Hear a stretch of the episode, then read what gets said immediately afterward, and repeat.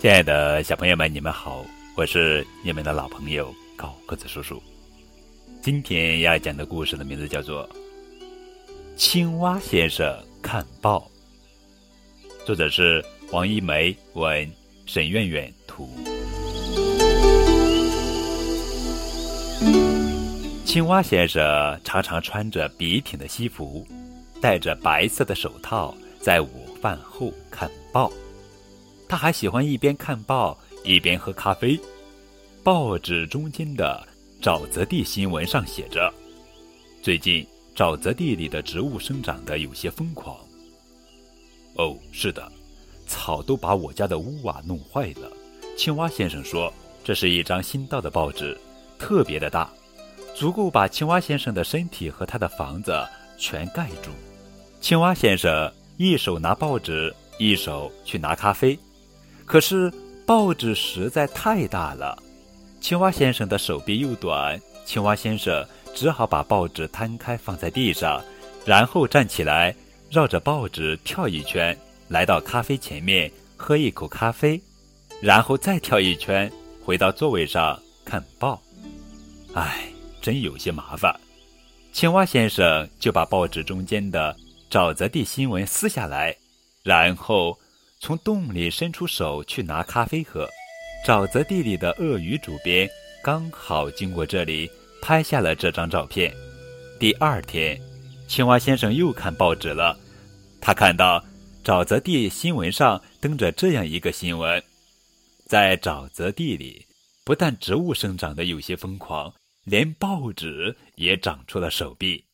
哦，还有这样的事！青蛙先生看到旁边还附了一张图片。啊！他看到了那张照片，惊奇的眼镜都快跌下来了。这不是我的手臂吗？怎么长到报纸上去了？青蛙先生就找到鳄鱼主编，说：“那不是报纸的手臂，那是我的手臂。可是我不明白，你的手臂怎么会从报纸中间伸出来的？”鳄鱼主编说。那那是因为我为了喝咖啡方便，撕了报纸中间的一块。青蛙先生越说声音越轻。你怎么可以这样？鳄鱼主编气愤地叫起来。好好的一张报纸被撕了一个洞，鳄鱼主编当然要难过了。我向您道歉，可是报纸实在是太大了。青蛙小声地说：“都盖住了我和我家的屋子。”哦，是的。鳄鱼主编决定做一张适合小动物看的小报纸，至于大报纸嘛，可以给大象或者狮子他们看呀。后来，青蛙先生就有了一份小报纸，他可以一边看报一边喝咖啡了。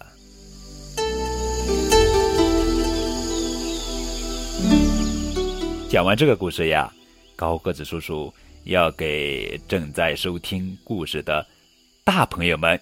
也就是孩子的爸爸妈妈说：“生活中有许多事情就是这样的，鞋子太大会影响走路，太小会让脚不舒服，过早的给孩子加学习任务很可能会拔苗助长，延误孩子的学习则会失去最佳的学习时机。只有合适的才是最好的。”